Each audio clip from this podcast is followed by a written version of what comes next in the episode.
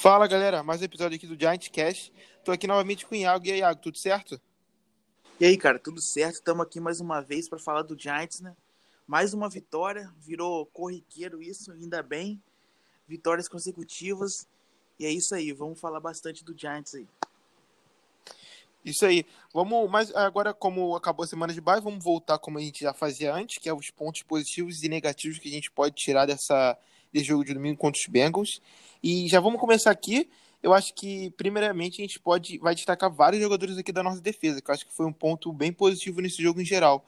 Mas, primeiramente, como a gente já falou na semana de bye, quem está crescendo muito de produção é o Gabriel Peppers, né? Finalmente está deixando de ser aquele jogador meio que promessa, que nem a gente falava muito, e está virando meio que uma realidade. O cara da nossa secundária, vamos falar assim, junto com o Bradberry e Logan Ryan. Sim, cara.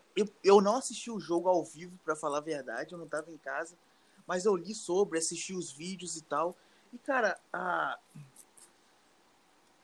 o aumento de performance de Gabriel Peppers culminou com o aumento de performance da nossa defesa, que se tornou consistente. Ela que no início do ano tinha momentos bons e ruins, agora se tornou muito consistente, foi o principal ponto da nossa vitória sobre o Bengals, né, cara? Uma vitória que era crucial para as nossas pretensões. Eu falo sempre que tem duas vitórias que eram cruciais nos jogos que faltam, que é Bengals e na Week 17 contra o Cowboys, que é um jogo de divisão em casa. Eram dois jogos que eram para ganhar. Um nós já ganhamos, e agora, com a defesa subindo no patamar, o Peppers bem, os jogadores que a gente espera que vão bem, estando jogando de forma consistente, é um ganho muito grande para o Giants. Verdade, verdade. Concordo plenamente. Outros nomes que a gente vai falar aqui é o Leonard Williams, que inclusive a gente pode falar da atuação dele, e também saiu uma informação hoje, eu acho que o empresário do atleta falou, deu uma entrevista para algum veículo nos Estados Unidos, falando que do jeito que o atleta está atuando, não tem nenhum problema, ele não vê nada de errado em pedir algo em torno de 20 a 25 milhões de dólares numa renovação de contrato. Lembrando que ele está sobre a tag, se eu não me engano, 16 ou 17 milhões nesse ano. Esse valor, na minha opinião, a gente pode até debater já sobre, que é até uma notícia que saiu, a gente já pode falar. Eu acho irreal, acho que não tem nenhuma condição. O máximo que eu daria para ele era 15, estourando 16. E também ajudou muito, mais uma vez, no jogo de domingo, né? Teve um sack, se não me engano, e recuperou o fumble, que foi o fumble da vitória, vamos dizer assim, né, Iago? Sim, inevitavelmente o Leonard Williams vai ficar bem mais milionário aí na free agency, cara. Eu também não aposto que o Giants vai ficar com ele. Não aposto pelo que o empresário dele tá pedindo. E o que ele tá fazendo dentro do campo, né? Está justificando isso. Porque ele tá fazendo uma temporada excepcional. E isso é importantíssimo pra nossa defesa, cara. É um cara que bloqueia contra a corrida. É um cara que chega no quarterback, ou seja, um jogador de linha defensiva completo. E o Leonard Williams é daqueles jogadores que a gente olha o roster do Giants no início da temporada e pensa: pô, se esse cara performar da forma que esperamos, nossa defesa vai subir de patamar, e é isso que tá acontecendo. Vem numa temporada sensacional, 6 sacks, e que vai ter uma concorrência boa por ele aí na off-season. Eu também não pagaria mais de 16 milhões por ele, até porque o Giants tem muito que renovar, mas inevitavelmente ele vai ganhar um grande contrato. Eu aposto que não será no Giants, infelizmente, porque ele tá jogando demais. E vamos ver o que acontece aí, né, cara? Sim, sim, verdade. Eu acho que ele não vai mesmo ficar no Giants, eu acho bem improvável, só se ele der um desconto, vamos dizer assim, pro Giants. E, assim, o que me dá mais medo não é nem o Leonard Williams, eu acho que ele pode ir bem. Mas eu não tenho uma confiança, eu não sei se o Iago também tem essa opinião, que na temporada que vem, um exemplo, ele vai ter esses mesmos números. Porque na temporada passada, tudo bem que era outra comissão técnica, era outro técnico de defensive line, mas eram os mesmos, vamos falar assim, os companheiros.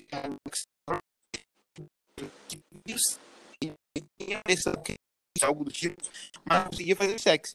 E eu acho que pode muito bem, com os times usando mais tapes dele, vendo o que ele fez esse ano, ele pode estagnar no que vem de novo e a gente pagando um valor altíssimo nele. Então, é a consistência que é o meu problema dele. Ele nunca teve 2 anos assim, com 7, 8 sacks e, sei lá, com 2 fumbles forçados, vamos supor. Eu pagaria isso numa boa, mas ele tá bem longe de ser, tipo, próximo de um Aaron Donald, sabe? Um cara consistente que fala, não, ele vai me entregar todo ano 8, 9 sacks. Eu acho que ele é bem longe disso, né, Iago? Tipo, ele pode se tornar, mas hoje em dia ele não é um jogador desse nível. Sim, concordo totalmente. Isso acontece muito nos esportes americanos, né? O contract year, aquele ano que acaba o seu contrato, então você joga um absurdo para garantir um contrato longo e bom, e depois meio que o foco diminui, né? E sim, cara, o Leonard Williams é aquele cara que tá fazendo uma temporada sensacional, mas ele não é um jogador consistente na NFL. Tanto que antes dessa temporada, ele era um cara que não tinha se provado ainda, né? Então, mesmo ele sendo um jogador muito talentoso e se desenvolvendo muito bem esse ano pelo Giants, há um pé atrás com ele ainda, em relação à consistência de carreira. Porque ele pode fazer um ano sensacional, como está fazendo esse ano, e pode ser um cara que foi um fator baixíssimo, como foi na meia temporada que ele teve com o Giants ano passado. Concordo plenamente. E o outro também, que saiu uma notícia hoje também, esse foi de um insider do Giants, se eu não estou enganado, que é o Logan Ryan, que a gente falou na semana de bye, que esse a gente já teria renovado, e a informação foi que ele está interessado em renovar com o Giants, e o Giants tem interesse em renovar com ele, mas ele deve testar a free agency, algo do tipo, pelo que eu vi, e ele quer algo próximo de 10 milhões por ano. Esse valor eu não vejo nenhum problema em pagar a ele. Eu sei que a gente tem que pagar o Peppers também depois da temporada que vem, mas eu acho que pagar os dois por volta disso, eu não vejo nenhum problema, porque eu acho que eles podem ser uma dupla de safeties para o futuro, e ainda tem o McKinney que está em contrato ainda, então por mais 2 anos, 3 anos, eu acho, né? Eu acho que, segunda rodada, eu acho que é 4 anos, se eu não estou enganado. Então ainda deve ter mais 3 anos do McKinney, né? Além dessa temporada. E eu acho que seria fenomenal. O que você acha sobre isso? E também a partida de domingo que ele fez, que foi mais uma vez excepcional, forçou um fumble e ainda recuperou o fumble que ele fez, sendo o outro cara um coração assim, na nossa secundária, junto com o Peppers e o Bradberry, né? Sim, o Logan Ryan é aquele cara que ele é muito bom e se encaixou bem demais no Giants, né, cara? Tanto dentro quanto fora de campo. É um cara que ele é talentoso demais. É um cara que é um líder, se tornou um líder na nossa defesa. É um jogador muito versátil mesmo. Sobre a questão da free agency, eu também não vejo problema em pagar. Eu acho que ele vai testar a free agency pela questão do tempo de contrato. E o time e a franquia que der o maior tempo de contrato para ele tem boa chance de levar, cara. E aí o Giants tem que se ligar nisso. Porque é um jogador que ele não tá mais no início de carreira mais. Já tem 29 anos, já tem uma trajetória, já ganhou um Super Bowl e tal. Então, provavelmente ele tá ligado nisso. Não apenas nos números de salário que ele vai ganhar, mas também no tempo de contrato.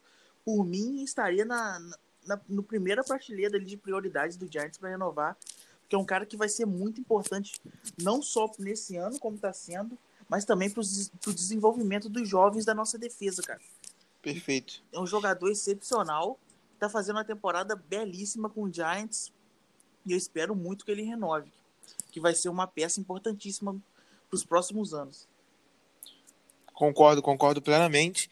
Gosto muito dele, até por ele se identificar com o Giants. Parece que ele era torcedor do Giants, algo do tipo, e morou ali perto também, onde o Giants treina, onde o Giants fica, né? Também teve a história da esposa dele, né? Desse ano que o treinador do Giants aconselhou a mulher dele, que estava passando mal, aí para o hospital, ela não queria. E ela estava tendo uma gravidez utópica, alguma coisa do tipo assim, eu posso estar falando totalmente errado, mas é alguma coisa desse nível, e meio que salvou, acho que a vida dela praticamente, um bagulho desse tipo, ou ela poderia ter um rompimento, algo do tipo, e ele foi bem grato, e falou que esse é o tipo de pessoas que tem na organização, etc. Então dá pra ver que ele tem um apreço pela organização, talvez ele até pode dar meio que um desconto assim, tomara, mas eu gostaria muito. Quem dera, vamos ver como é que vai ser, até também, se a gente for para os playoffs futuramente, ver ele também disputando, eu acho que também seria muito maneiro. E esse negócio que o Iago falou sobre espelho para os jovens, eu acho que seria fenomenal. Para o McKinney aprender do lado do Peppers, do Gabriel Peppers e do Logan Ryan, eu acho que quase não tem professor melhor na NFL, né? Eu acho que ele estaria bem cercado, vamos dizer assim, para o futuro, né? Exato, cara. Exato. E é importantíssimo isso. Você ter peças que te aconselhem e sirva de um exemplo, de espelho para você dentro do campo na transição college-NFL, que a gente sabe que nem todos os jogadores conseguem, né? Essa transição de maneira natural. Então, você ter jogadores que te auxiliem ali é importantíssimo, cara. E no contrato, o primeiro ponto que é interessantíssimo, importantíssimo já tem, que é o interesse mútuo. Agora cabe ao Giants analisar e apresentar a melhor proposta e solução para ele. Exato, exato, perfeito. E agora a gente vai falar sobre um outro que foi mais um grupo que a gente está vendo sempre melhorando nessas últimas semanas. Isso é uma coisa que a gente já também falou no último podcast, que é a OL. Eu destacaria, eu acho que todo mundo, menos o Cameron Fleming, que eu acho que até botei na lista de decepções, de pontos negativos desse último jogo, que teve 3 faltas que meio que poderiam até prejudicar o Giants. Prejudicou em certo momento, mas ainda bem que não custou a gente o jogo. E eu acho que ainda tá tendo uma evolução, né? Eu acho que, foi o primeiro jogo na temporada que o Giants não se deu nenhum sec pro time adversário. Tudo bem, é o Bengals, a gente tem que ficar também ligado nisso, né? Não pode também se empolgar muito, mas querendo ou não, já é uma evolução contínua, né? Já dá pra ver isso. Sim, a OL a cada jogo, desde que o Judge tomou as rédeas ali, e agora o OL coach contratado também, que a OL vem subindo de patamar, cara. E com isso sobe o nível de performance dos jogadores também. O que o Andrew Thomas está jogando nos últimos anos, nos últimos jogos, é uma barbaridade. Isso me deixa muito aliviado, porque enfim ele está mostrando seu potencial. O Lemieux também é um cara que tá bem demais ali. E um jogador que tem crescido de patamar, cara, que eu notei é o Nick Gates. O Nick Gates é um jogador que tá jogando melhor nos últimos jogos. E, sinceramente, eu não vejo por que não testar o Matt Perch de right tackle, cara. Sim. Porque a gente tá vendo o Lemieux jogar, tá jogando muito bem de guarda. E se o Matt Perch ganhou a vaga titular, né, Iago? Ganhou a vaga titular do Will Hernandez, querendo ou não, né? O Lemieux ganhou e merecidamente, né, cara? Sim. Ganhou sim. E merecidamente. Então, pô, se o Matt Perch encaixar ali como right tackle, a gente vai ter três caras. E contando já com o Nick Gates evoluindo, se ele continuar evoluindo, aí, porra, aumentando para 4 caras jovens e muito bons da OL, cara. E ali a gente precisaria de um guarda. É que o Will Hernandez, infelizmente, ele ainda não foi o que a gente imagina ser na NFL, né, cara? Um cara que foi draftado com muita expectativa e não supriu. Mas, pô, se ele começasse a... Porque o Zeidler dificilmente vai ficar, infelizmente. Sim, acho que vai ser cortado. Né? Exato, e se o Will Hernandez encaixar de right guard, pô, seria excepcional, excepcional. Perfeito, também concordo. Aí a gente teria uma OL em 2021, teoricamente, Andrew Thomas, Shane Lemieux, Nick Gates, Will Hernandez e Matt Perch de right tackle. Seria, eu acho que uma linha jovem, com muito potencial, com melhora significativa, sim. Eu acho que o Nate Solder e o Kevin Zeitler vão ser cortados, aí libera mais um pouquinho. Eu acho que os dois não tem futuro assim. Eu acho que até, mesmo que vai melhorar um pouquinho, se botar um dos dois, eu acho que não acredito nisso. Talvez o Zeitler melhore, não tem um futuro no Giants assim. Eu prefiro testar o Hernandez ou até outro guarda, se a gente pegar no draft do ano que vem, a gente não sabe, e testar eles, até também pelo rodízio que o Judge tá fazendo, né? Porque Toda vez a gente vê que, às vezes, por exemplo, o Lemieux pegou a vaga, mas o Hernandez jogou alguns snaps. Aí tem horas também que o Matt Perch não jogou esse jogo porque ele estava com Covid, mas em outros jogos ele revezava, às vezes, com o Cameron Fleming. Eu não sou muito fã disso, mas se o Judge está fazendo, até que está funcionando essas últimas semanas, vamos ver como está sendo, né? Tem mais algum ponto que quer falar sobre a OL? Podemos passar para o próximo nome aqui? Não, pode passar para o próximo nome. Show. E o próximo, então, um destaque também que a gente tinha muita expectativa nele. Ano passado a gente pensou que ele podia jogar assim, mas ele infelizmente se machucou com uma concussão. É o running back Wayne Gallman. Aproveitou esse espaço que está recebendo e está sendo, acho que, a 6ª semana seguida que ele marcou um touchdown corrido. ou quinta, ou algo do tipo, e tá sendo fenomenal, tipo, eu tô gostando bastante dele, eu já gostava, quando o Saquon se machucou ano passado, a gente pensou, aquele jogo contra o Washington, ele foi fenomenal também, mas aí ele se machucou e ficou fora, e a gente teve meio que um problema nessa questão até a volta do Saquon, mas o Saquon voltou meio baleado, né, podemos se dizer, mas ele tá falando, e vai ser free, eu acho que no final desse ano, né, então tá provando aí que ele pode ser um backup pro Saquon por anos ainda aí, né, temporadas à frente, assim, pro futuro do Giants, né. Sim, e é até surpreendente, né, cara, ele atingiu um nível de performance muito bom, se desenvolveu bem, se tornou um running back consistente, né, cara. E ali a gente fica imaginando o que o Saquon faria com essa OL bloqueando bem pro jogo corrido. E a gente tem que dar mérito também para um cara que a gente critica muito, que é o Jason Garrett, que conseguiu estabelecer um jogo corrido consistente, mesmo sem o melhor corredor do time, que tá machucado. Então o Engram vem numa temporada muito boa mesmo, está dando conta do recado. Lógico que o Saquon Barkley é sensacional, não ao nível Saquon, mas ele tá mostrando que sim, pode ser um running back 2 sólido demais, até um dos melhores running backs backups da liga. E sinceramente, com a temporada que ele vem fazendo, eu não me surpreenderia se alguma franquia da NFL pagasse uma quantia superior ao que o Giants vai pagar por ele. Tem algumas franquias que ele se encaixa, e ele é um cara que pode correr de maneira consistente, está mostrando isso. Verdade. Eu acho que pode acontecer sim isso, e até ia fazer meu hot take aqui, não sei se você concordaria comigo, mas, por exemplo, entre pagar talvez uns 16 milhões no Saquon, né, que eu acho que é isso que ele vai ganhar mais do que o McCaffrey, que o McCaffrey tá fazendo 15,5 milhões, algo do tipo, eu preferia muito bem pagar, sei lá, 7, 8 no Gallman. Eu acho que isso é muito, ou você acha que isso é aceitável pro Gallman? Eu preferia pagar talvez isso, metade, ter o Gallman e trocar o Saquon, que, sei lá, ele infelizmente não tá muito saudável nas últimas temporadas, apesar de ser incrível, e ainda acho que a gente perderia talvez em talento assim, mas não seria, eu acho, que um bagulho tão grande, gigantesco, e eu acho que com esses 8 milhões a gente poderia endereçar outras posições. Você acha que isso é errado, ou tem concorda assim, ou então esse valor do Gallman tá muito abaixo e não valeria tanto a pena? Cara, eu acho que a diferença do Saquon pro Gallman é muito grande. E sim, eu não pagaria, cara. Não pagaria 16 milhões do Saquon. Não pagaria isso pro running back. Não é questão do Saquon, não. É questão do valor da posição. O Saquon Barkley é um jogador excepcional, um talento geracional. Só que a questão aqui é o valor da posição e quanto isso iria interferir no cap, cara. A NFL é uma liga hoje que o passe domina completamente. O cara é um running back que já teve lesão complicada, e o valor, a vida útil de um running back na NFL não é muito longa, e a cada porrada que ele toma, a cada lesão que ele sofre, vai diminuindo o potencial físico dele, assim como eu também não sei se eu investiria muito assim no Gallman, para ser um running back no mesmo, porque ele é um running back ok, só que ele não tem aquela carreira da NFL assim que, colocaria a mão no fogo que ele iria fardar ali como running back do Giants, running back 1 mesmo, entende? Então, eu tenho minhas dúvidas quanto a isso, mesmo achando ele muito bom jogador. Sim, é.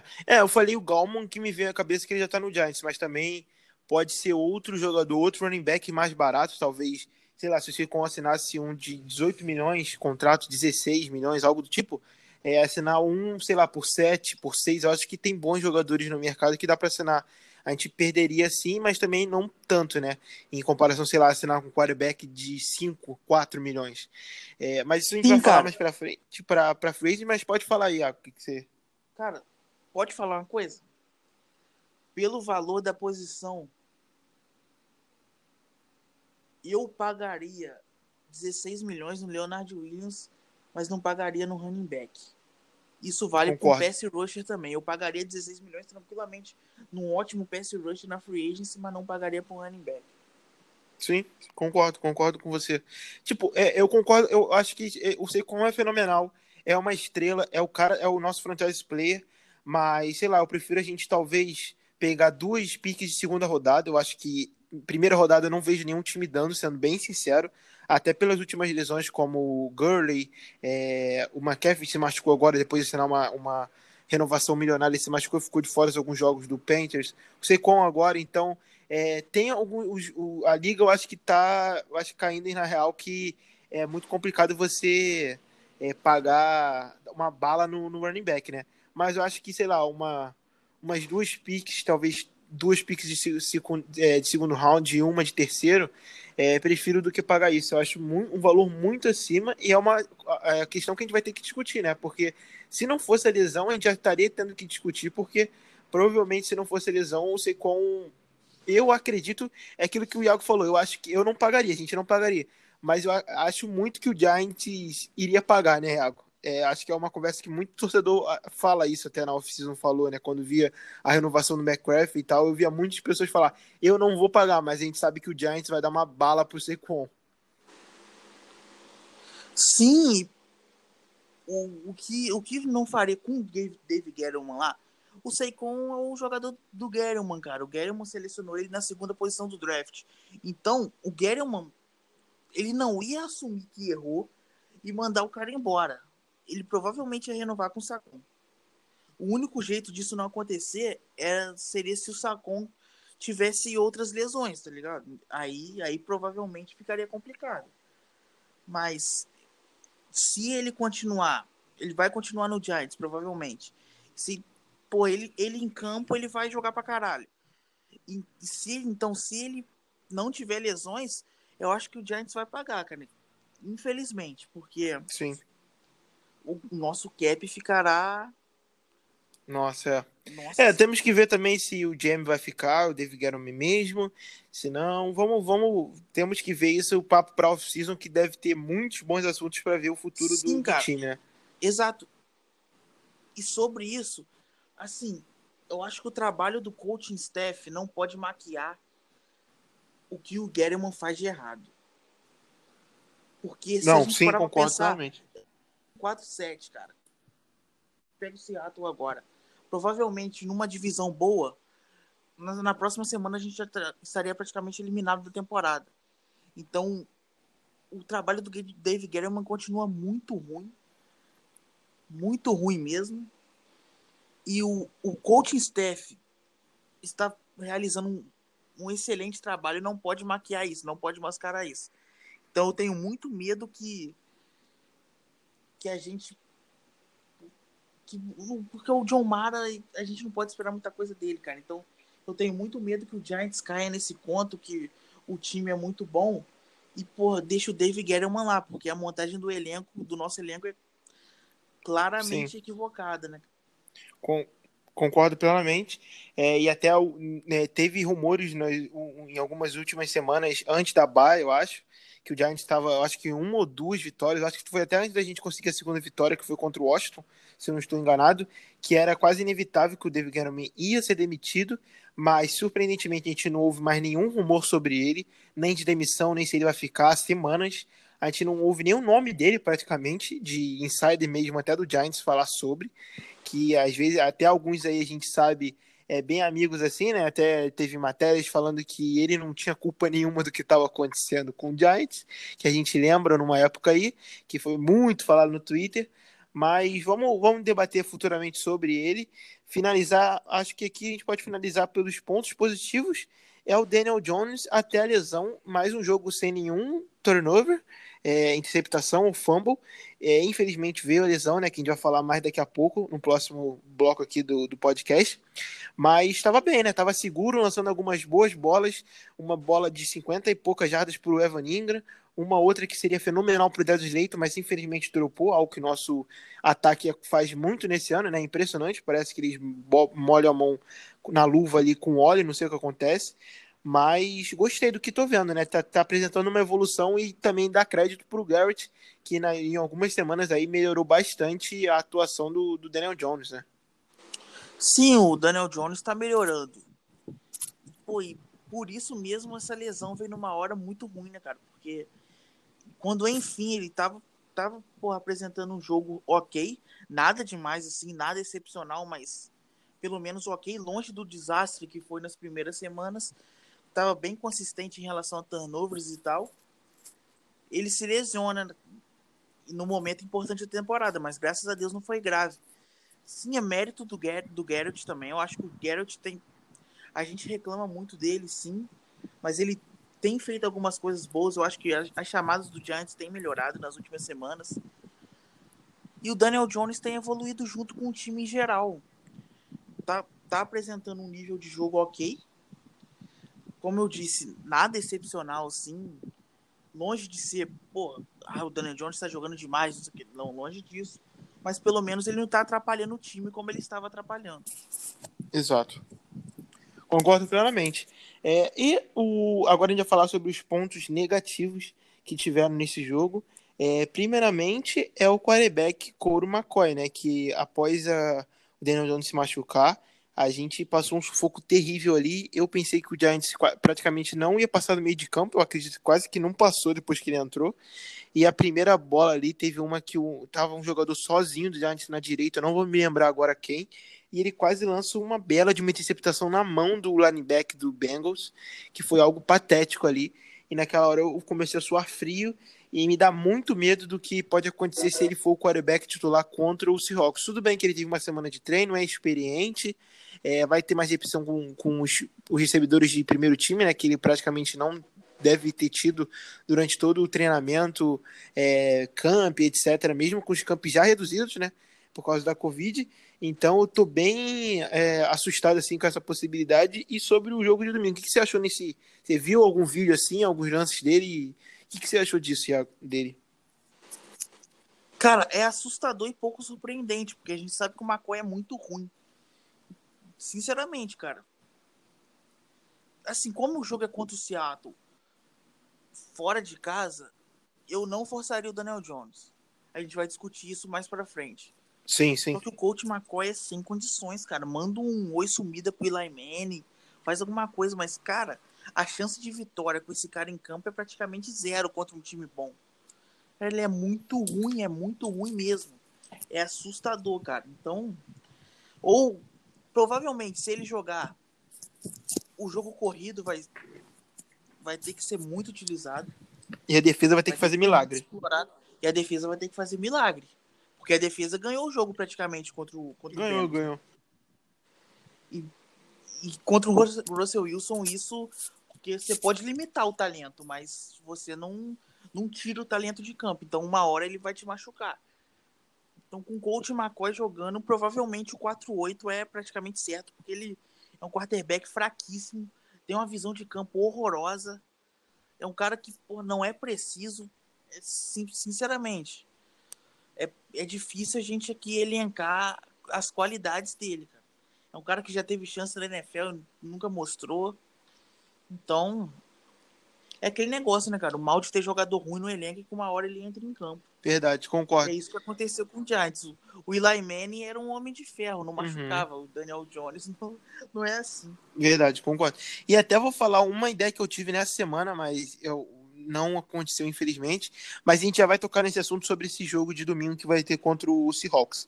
O próximo nome é um nome recorrente aqui, eu acho que toda semana a gente fala dele, é o Evan Engram, né, que teve um fumble ali muito esquisito, não fez uma boa parte, teve umas boas recepções, mas ainda assim aquele fumble ali que ele cometeu, vamos dizer assim, é algo ridículo na minha opinião. O Iago e a gente tem a mesma opinião, que após aquele jogo contra o Eagles que ele deu aquele fumble, ele deveria ter sido trocado. Eu acho que o Giants conseguiria bons achievements em troca, mas infelizmente o Giants não quis trocar porque acha que ele faz parte do futuro da franquia, grande parte dos planos da franquia ele está incluído. Isso me surpreende muito e me deixa bem preocupado sobre como a franquia avalia esses planos futuros com ele.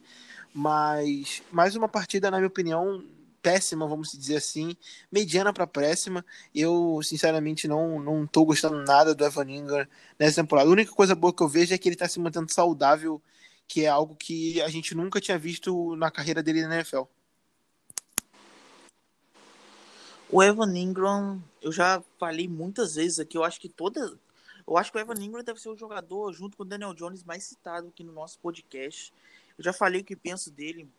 É um jogador que Por mim, não estaria mais no Giants, seria trocado. E se tu olhar o box score, cara, o nego vai falar, caraca, o Evan Engram jogou bem, você olha os números, conseguiu boas recepções e tal. Só que, cara, a postura do cara em campo continuou sendo patética. O fumble que ele sofreu é inadmissível. Entendi. O Evan Engram vai ser aquele jogador que vai conseguir alguns números ok por ele ser talentoso, recebendo passe e tal. Mas é aquele cara que a gente sempre vai esperar que ele atinja um potencial que nunca será atingido porque ele não quer isso, entende? Então, eu acho que o Giants está perdendo tempo trocando ele.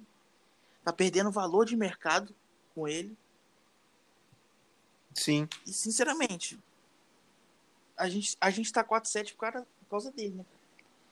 Também. Concordo plenamente. Era pra gente ter 5-6. Ter 5-6 por causa daquele drop dele contra o Eagles. Perfeito. E a gente teria 5-6 e 3 e 4-1 na divisão, se eu não me engano. Olha isso. Sim, só teria perdido aquele jogo contra os Cowboys, que também... Aí a culpa, na minha opinião, daquele jogo contra o Daniel Jones mesmo, que a gente podia ter ganho também. Mas a gente estaria 4-1 na nossa divisão. Algo irreal no início da temporada, se a gente parar pra pensar. Exato. Sim. Então é um cara que, sinceramente, o Giants... Porque eu não entendo essa questão de o Giants colocar ele como um futuro importante na franquia, porque a gente tem bons jogadores como o Tyrant também, né, cara? Uhum. Então, a posição não seria terra arrasada caso ele fosse trocado. E isso que me espanta, né? Sim. E a gente até falou no início da temporada que tinha o reserva dele, me fugiu agora o nome, você lembra? Que a gente falou muito. É o Smith, exatamente. Que a gente pensou que teria muito espaço e nas últimas semanas a gente nem vê. Tipo, eu não vejo ele em campo. Eu nem sei se ele tá no roster, pra falar a verdade, do Giants, sendo bem sincero com você. Eu pensei que ele seria um substituto, assim, do Evan Engram. Às vezes eu acho que até o Tarend 2, assim, do Giants pode se falar que é o Toilolo, né, querendo ou não, que bloqueia e tal, porque o Caden Smith, eu não praticamente vejo ele em campo. Eu tô enganado ou você tem essa opinião? Concorda comigo, Iago? Sim, é um cara que aparece muito pouco mesmo em campo pelo Giants, ele é muito pouco notado, só que, porra, no pouco que ele é notado, ele performa bem. Sim. Então, isso que eu não entendo muito. A gente sabe que o Toilolo foi, porra, contratado, é um cara gigante e tal, bloqueio, mas o Caden Smith pode bloquear também.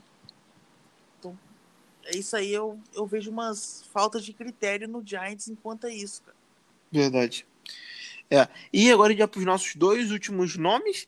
Na verdade, não são nem nomes. Eu acho que é um grupo inteiro, uma unidade inteira. Eu vou retirar dois nomes dessas duas unidades, que eu acho que não tem culpa nenhuma. E, primeiramente, eu vou falar o nome do jogador, que depois a gente pode debater sobre isso, sobre essa unidade, que é o Cameron Fleming. 3 faltas no jogo contra o Bengals, eu falei já sobre, que foi, eu acho que foi 2 holdings e 1 false start, ou algo do tipo. Eu sei que ele teve mais de 1 holding, isso eu acho que é quase certo. E, mais uma vez, estava indo bem, a gente não estava nem falando muito dele, nunca foi aquele belo jogador, mas é aquilo que o Iago já falou aqui, eu não vejo a hora para o Matt Perch ter uma chance e ser o titular dessa linha ofensiva de wide tackle, porque eu não aguento mais esse cara.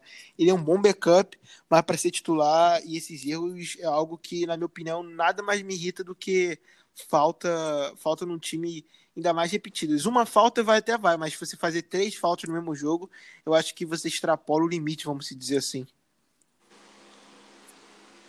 Sim, o Cameron Fleming é um cara que veio até jogando bem nos últimos jogos, estava jogando bem e tal, só que é aquele cara que não pode contar muito, é aquele jogador que não pode contar muito. É um cara faltoso, é um cara totalmente inconsistente. E que, pô, ele tem graves problemas, cara. No jogo mesmo contra o Cowboys, ele fez uma falta numa jogada, eu acho que, pô... Cara, eu acho que foi uma jogada de touchdown, um fake field goal, alguma coisa assim, que, pô, o Giants fez o touchdown e acabou com a jogada. Então, nesse jogo ele fez 3 faltas. É um jogador que vem, até melhorou o seu nível de jogo, mas que ainda é um right tackle que não dá para contar, né? Um cara que é muito limitado. Menos mal que ele tá de right tackle e o Daniel Jones sente a pressão, ele vê a pressão vindo, né, cara? Porque com left tackle não tem isso. Com right tackle tem, pelo menos isso, né, cara? Perfeito, concordo plenamente. Não dá mais, infelizmente. Eu sei que nessa não dava pra fazer nada, porque o Matt Perch estava com Covid, na lista de Covid ainda, né? Se eu não estou enganado. Foi retirado essa semana, na segunda-feira, após o jogo. Mas não dá, né? Na minha opinião, acho que isso não aguento mais, vamos dizer assim. E o último ponto que a gente vai falar negativo desse jogo de domingo é o Special Teams, né? E desse grupo eu tiro o Wiley Dixon e o Guerrangano, que é o kicker e o punter. Eu acho que esses dois não têm culpa um de nada. Mas os outros que a gente tomou um touchdown de kickoff retornado, né? Ou punt retornado, algo do tipo, depois que a gente fez logo o touchdown no início da partida, e a gente quase toma outro, se não fosse o Cam Brown, o rookie de Penn State que a gente escolheu, também que fez um tackle que meio que salvou ali, que o Bengals ia virar a partida, se não estou enganado. E também a gente tomou um fake punt, né?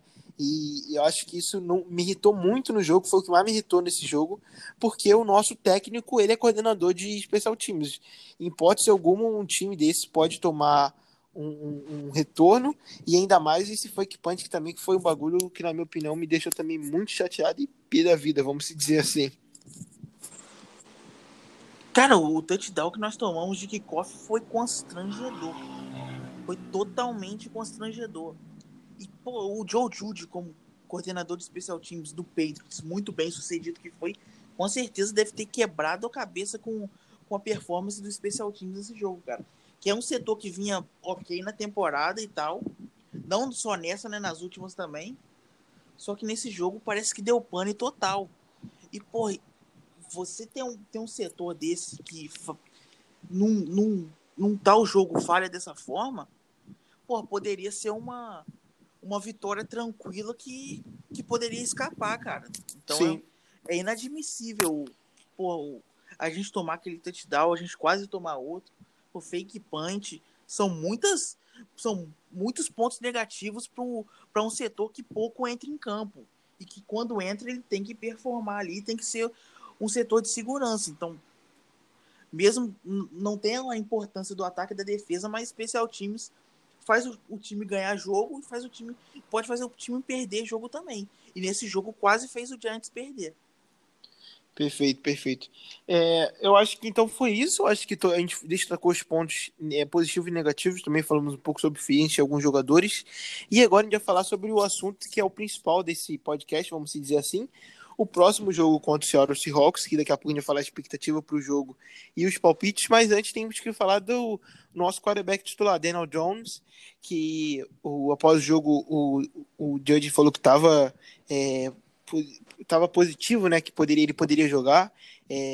Aí depois saiu notícias que a lesão podia ser mais grave do que pensavam. Aí no dia seguinte falaram que não era tão grave assim. Ontem ele não treinou, hoje ele treinou, ele apareceu em campo, mas no injury report ele parece que ele não participou do treino, mas ele foi a campo, né? Ele botou o capacete, fez aquelas andadinhas de quarterback assim de um lado para o outro para ver se dava. Ele ficou lá, não temos nenhuma notícia se ele saiu antes, quanto tempo ele ficou fazendo isso, mas só dele ir para campo já me motivou. Eu acho que ele vai pro jogo, a minha opinião pessoal, eu acho que ele vai. E até uma coisa que eu não sei se eu concordo, é um jogo que eu achava que ia ser derrota, mas após ver esse jogo de domingo contra os Eagles, que querendo ou não foi meio apertado, o Giants empolgado do jeito que tá, se o Daniel Jones estiver saudável minimamente, a defesa fizer uma partida um pouquinho melhor contra os Bengals, continuar a mesma performance, vamos dizer assim, forçar fumbles, forçar o Russell Wilson, querendo ou não, conseguir interceptações, turnover, vamos dizer, eu acho que o Giants é uma chance, seria nenhuma surpresa do Giants ganhar lá, acho que é bem possível, inclusive, até pelo momento que o Giants está embalado, mas se a gente for de Colt McCoy, aí eu já não vejo nenhuma chance da gente ganhar, eu acho impossível, e aí a gente vai poupar o Daniel Jones mesmo, e vamos para próximas partidas contra Arizona, Cleveland e Dallas e Ravens, que vai ter os próximos aí, né, Iago? O que você acha sobre isso? Eu penso que com o McCoy é impossível ganhar. Com o Daniel Jones é muito difícil, mesmo o Seattle ainda tendo problemas. Pô, está com um recorde muito positivo. recorde muito bom e tal, mas a gente assiste Seattle jogar, a gente vê brechas na equipe e tal. Uhum. Só que, sinceramente, quando você olha a tabela no início da temporada e tá lá, você enfrentar o Seattle e o Seahawks em Seattle, você... Derrota, não acerta. Você não marca uma vitória. Então, se o Daniel Jones não tiver uns 80% pra jogar, eu não arriscaria isso, cara. Porque o que aconteceu? Domingo ele lesionou e veio a apreensão com a lesão, a preocupação com as notícias que vieram pós-jogo e o alívio de não ser tão grave no dia seguinte. Só que, cara, eu não forçaria ele, não. Se ele não tiver 80% bem, no mínimo bem pro jogo, eu não forçaria, porque é um jogo que, se perder, talvez dos jogos que faltam, aquele jogo que, se a gente perder, já era meio que esperado, entende? Ainda mais no Browns e Cardinals e Browns seguidamente no MetLife Stadium. São jogos que dá pra ganhar. Então, eu prefiro o Daniel Jones 100% nesses jogos do que ter um Daniel Jones meia boca no jogo contra Seattle, fora de casa, em que a derrota é possível, bem possível. Concordo com você em alguns pontos. E também tem um ponto que a gente tem... Me desculpem. E um ponto também que tem que lembrar que todos os times da NFC East têm jogos complicados, né? Então, todos os times da NFC East perderam essa próxima semana, eu acho que não tem confronto um contra o outro. Eu vou até confirmar aqui, mas eu quase certeza que não. Eu acho bem possível de acontecer. Vou até ver a tabela aqui para passar as informações para você, quais são os próximos jogos na nossa divisão. Então, poupar o Daniel Jones não seria nenhum absurdo, vamos se dizer assim, né? Só ver aqui, NFC Leste aqui. Os Giants vão pegar os Seahawks, os Eagles vão pegar os Packers, que eu acho que eles vão ser derrotados, o Washington pega os Steelers e o Cowboys pega os Ravens.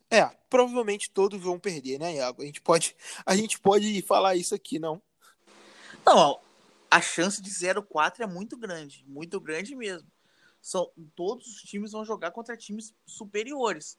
O Cowboys, a chance do Cowboys ganhar do Ravens, não sei se o Lamar volta. Acho que volta sim. É pequena demais.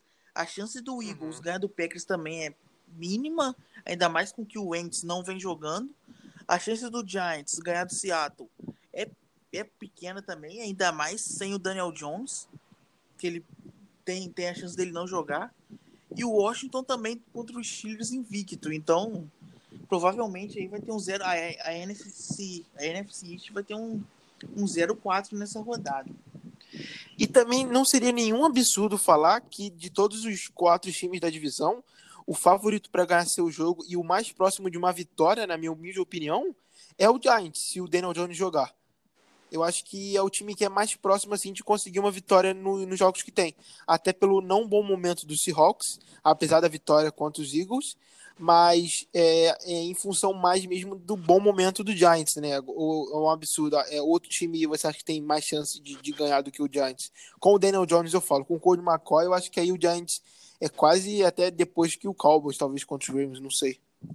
Sim, se o Daniel Jones jogar e tiver numa apto para jogar, não meia bomba, se ele tiver muito bem para jogar, eu acho que o Giants pode ganhar assim, mesmo sendo muito difícil. Seattle ainda seria favorito, mas, cara, esse time do Giants vem embalado mesmo, e se tem uma coisa que a gente tem que exaltar desse time é o coração dos caras, né?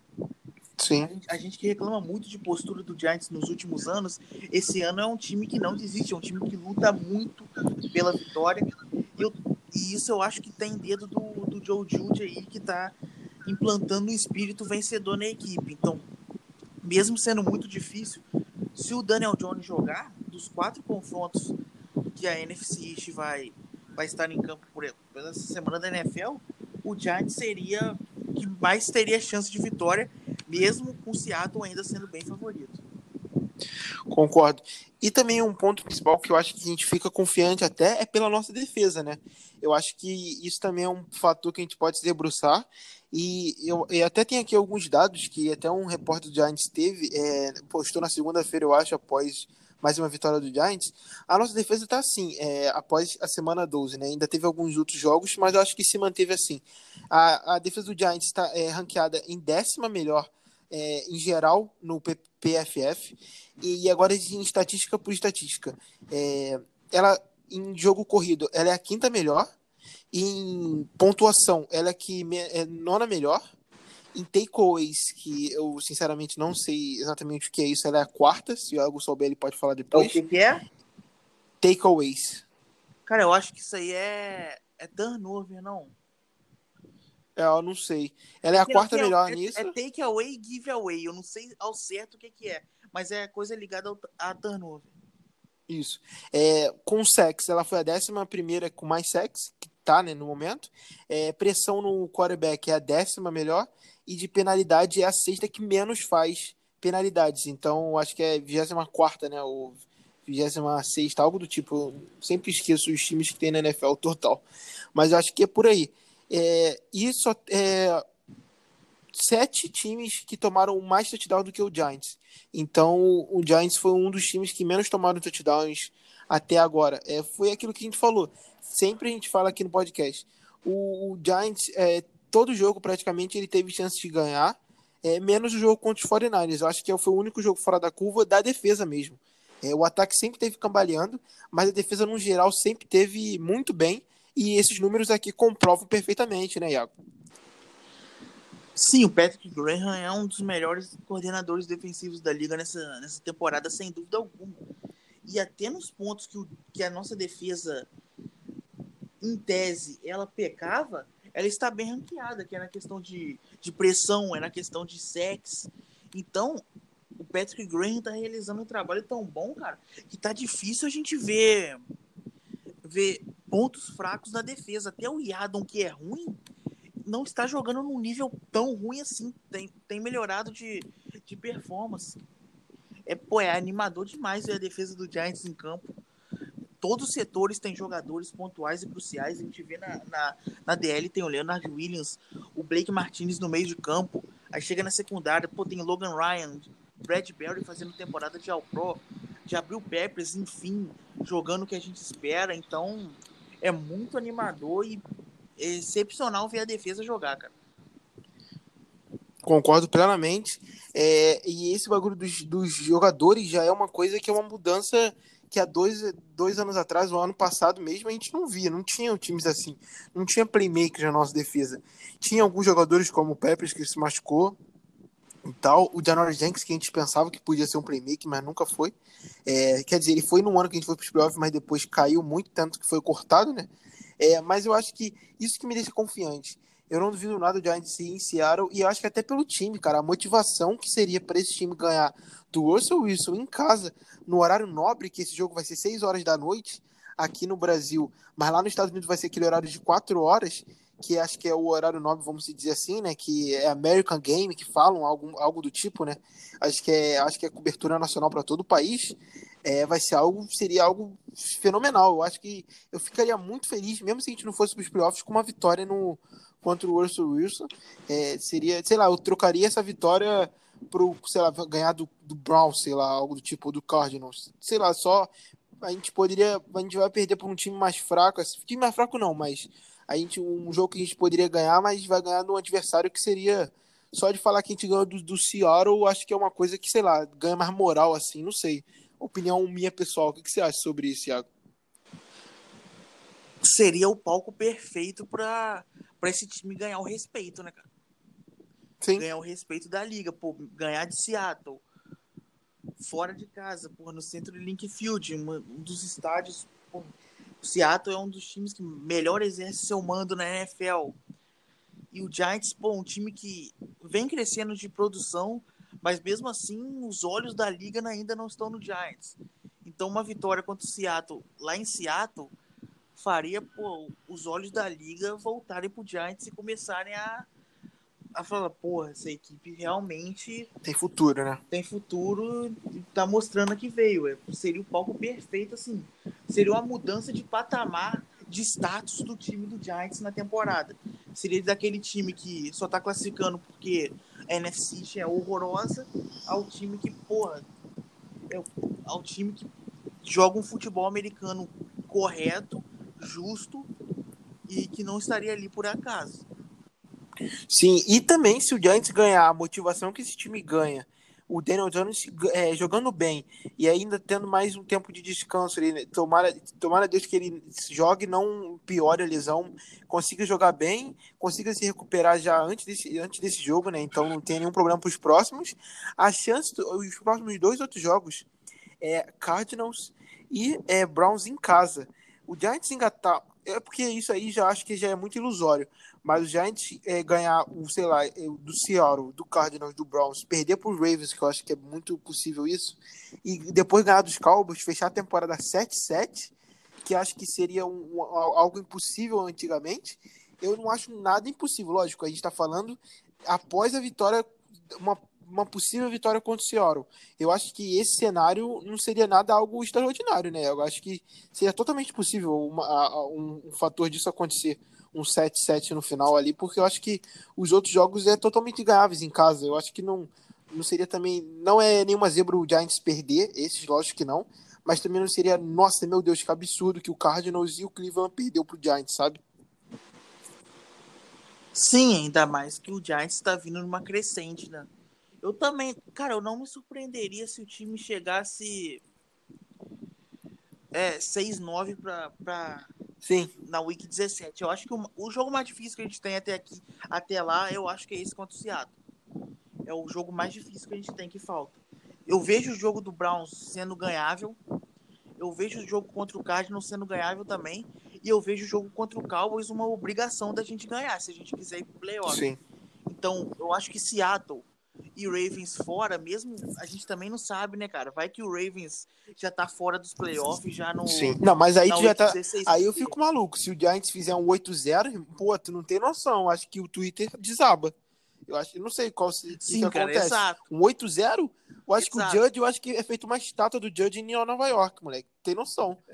Seria um bagulho que é isso, tá maluco? Então, seria um bagulho de louco. Eu vejo dos jogos do Giants Seattle sendo muito, muito, muito difícil Sim. de ganhar, mais a vitória mais improvável. E outra coisa, nem se o Giants ganhar, se o Giants fizer um jogo competitivo com o Seattle, eu já fico feliz, Iago. Eu já fico feliz, eu já falo assim, a gente competiu, mas a gente sabe que eles ainda estão um degrau na nossa frente, sabe? Já fico feliz se o jogo for um field goal de diferença, ou uma posse de bola de diferença, talvez, menos até, eu já fico, cara, se a gente não tomar uma varrida, eu já fico animado, já falo, tudo bem. O time tá ainda no andar certo, sabe? Cara, e se a gente parar pra pensar, o time já deveria ter conquistado isso no jogo contra o Tampa Bay, cara. Sim. Que foi um jogo de horário nobre contra o Tom Brady, o Tampa Bay naquele momento. Nesse momento não, que tá em baixa total, derrotas seguidas e tal, mas naquele momento tava muito em alta e, pô, seria um recado. Pô, o Giants ganhou do Tampa Bay Buccaneers e tal, mas espero que venha agora contra a Seattle. Eu acho difícil, mas eu acho que se o Daniel Jones jogar, o time tem boa chance de competir bem lá, mesmo sendo lá. Exatamente. Então, acho que é isso. A gente pode finalizar agora aqui com o nosso palpite, né? Qual palpite que você tem para esse jogo? Pode até dar 2, né? Porque a gente não sabe se o Daniel Jones vai jogar, então a gente pode dar um palpite se o Daniel Jones jogar e um se o Colt McCoy jogar, né? Como a gente não tem essa informação que só deve sair amanhã, provavelmente, mais tarde. Cara, se o Daniel Jones jogar, eu acho que vai ser 23-20 pro Seattle. E se o Colt McCoy jogar, eu acho que vai ser 21-6, mais ou menos. Sim. Eu sou diferente. Eu acho que eu estou embalado, eu estou meio iludido aqui também. Então eu vou confiar que se o Daniel Jones jogar, que eu acredito que ele vai jogar, o Giants ganha de 28-20. E se o Colt McCoy jogar, eu acho que vai ser... a gente não vai tomar, acho que, tanto ponto. Acho que a gente toma 20, mas eu acho que o Giants vai fazer 6, tipo, 2 field goals só. Aí 20-6 pro Seattle. Acho que foi tudo, né, Iago? Se tiver mais algum ponto aí que quiser falar, senão eu já vou despedir aqui da galera. E pode falar a palavra com você aí, final, se quiser. Não, eu queria falar só que depois de tanto tempo, cara, mesmo se a gente não for pro playoff e tal, depois de muitos anos eu vejo o Giants caminhando numa direção. Eu vejo o time em campo com uma organização. Eu olho pro Giants. No campo eu vejo um time. um time que sabe o que é ali dentro, que, pô, os jogadores sabem o que vai fazer, é um time bem treinado, que eu falei antes. Pô, no início da temporada eu falei, eu não quero... Eu acho que playoff é muito pra esse time ainda. Então, se for, é excepcional, mas se não for, entendível. O que eu quero é um time organizado e com jovens evoluindo, criando, pô, fazendo uma base sólida pro futuro. Isso tá acontecendo e tá me deixando muito feliz. Sim, concordo plenamente. E também no início da temporada de podcast, eu não lembro agora como foi nossa previsões, mas a gente falou que 5, 6 vitórias desse time seria já muito bem. 7 seria, acho que o teto, vamos dizer assim, que a gente colocou, né? 7, 9, algo do tipo. Então, se o Giants ganhar mais... A gente tem 4 jogos ainda. Se o Giants ganhar 2 jogos, eu fico feliz. Se a gente terminar... Então, eu acho que... Bem possível, eu acho que esse é o nosso recorde no final mesmo. Mas também um 7-9 não seria nenhuma surpresa, como você falou. Tem a questão, talvez, do Ravens poupar. A gente não sabe se eles vão poupar na semana 16. Então, tem essas coisas. A gente também não sabe os outros jogos. Tem essa questão da Covid, que a gente sempre pode ser pego de surpresa. Então, sei lá, a gente pode... Tomara que não, né? Ninguém desfalque, mas a gente jogar e a gente descobrir amanhã que, sei lá, 3 jogadores de cada time pegou Covid e não vai poder jogar domingo. Então é sempre uma surpresa, como aconteceu com o Broncos no domingo, acho que quase não jogou com quarterback, né? Não jogou com quarterback, algo do tipo, porque um testou positivo, os outros estavam conversando sem máscara. Então é um ano atípico, né? Então tem que levar isso em conta também. Então é bem complicado prever muito, tem que lembrar desse ponto, mas acho que falamos sobre tudo. E se quiser deixar o recado já final, te pedir da galera, pode deixar que depois posso encerrar aqui, Iago. Sim, só agradecer aos ouvintes aí pela companhia de sempre e falar que o Giants, enfim, está seguindo numa direção, num caminho que parece ser o correto, trilhando um bom caminho para o futuro. É isso aí. Go Big Blue e que possamos fazer um bom jogo contra o Seattle. Também agradeço ao Iago mais uma vez por estar aqui com a gente nesse podcast aqui, mais um episódio 17. Agradeço aos ouvintes também. E eu acho que semana que vem estamos aí, tomara que seja com uma vitória. Estarei bem iludido se for isso. Então vamos ver. Aí após esse podcast a gente vai fazer de semana que vem falando sobre esse jogo contra o Seattle, como sempre, pontos negativos e positivos desse jogo, e prevendo o jogo contra os Cardinals, como é que vai ser jogo em casa que a gente vai ter. Lembra, o jogo contra o Seattle vai ser um horário um pouco diferente, não vai ser 3 horas, aquele horário, primeiro horário assim, vai ser 6:05, se eu não estou enganado, o jogo. Então fiquem ligados aí. E é isso, galera. Muito obrigado aí, mais um episódio concluído e até semana que vem. Abração.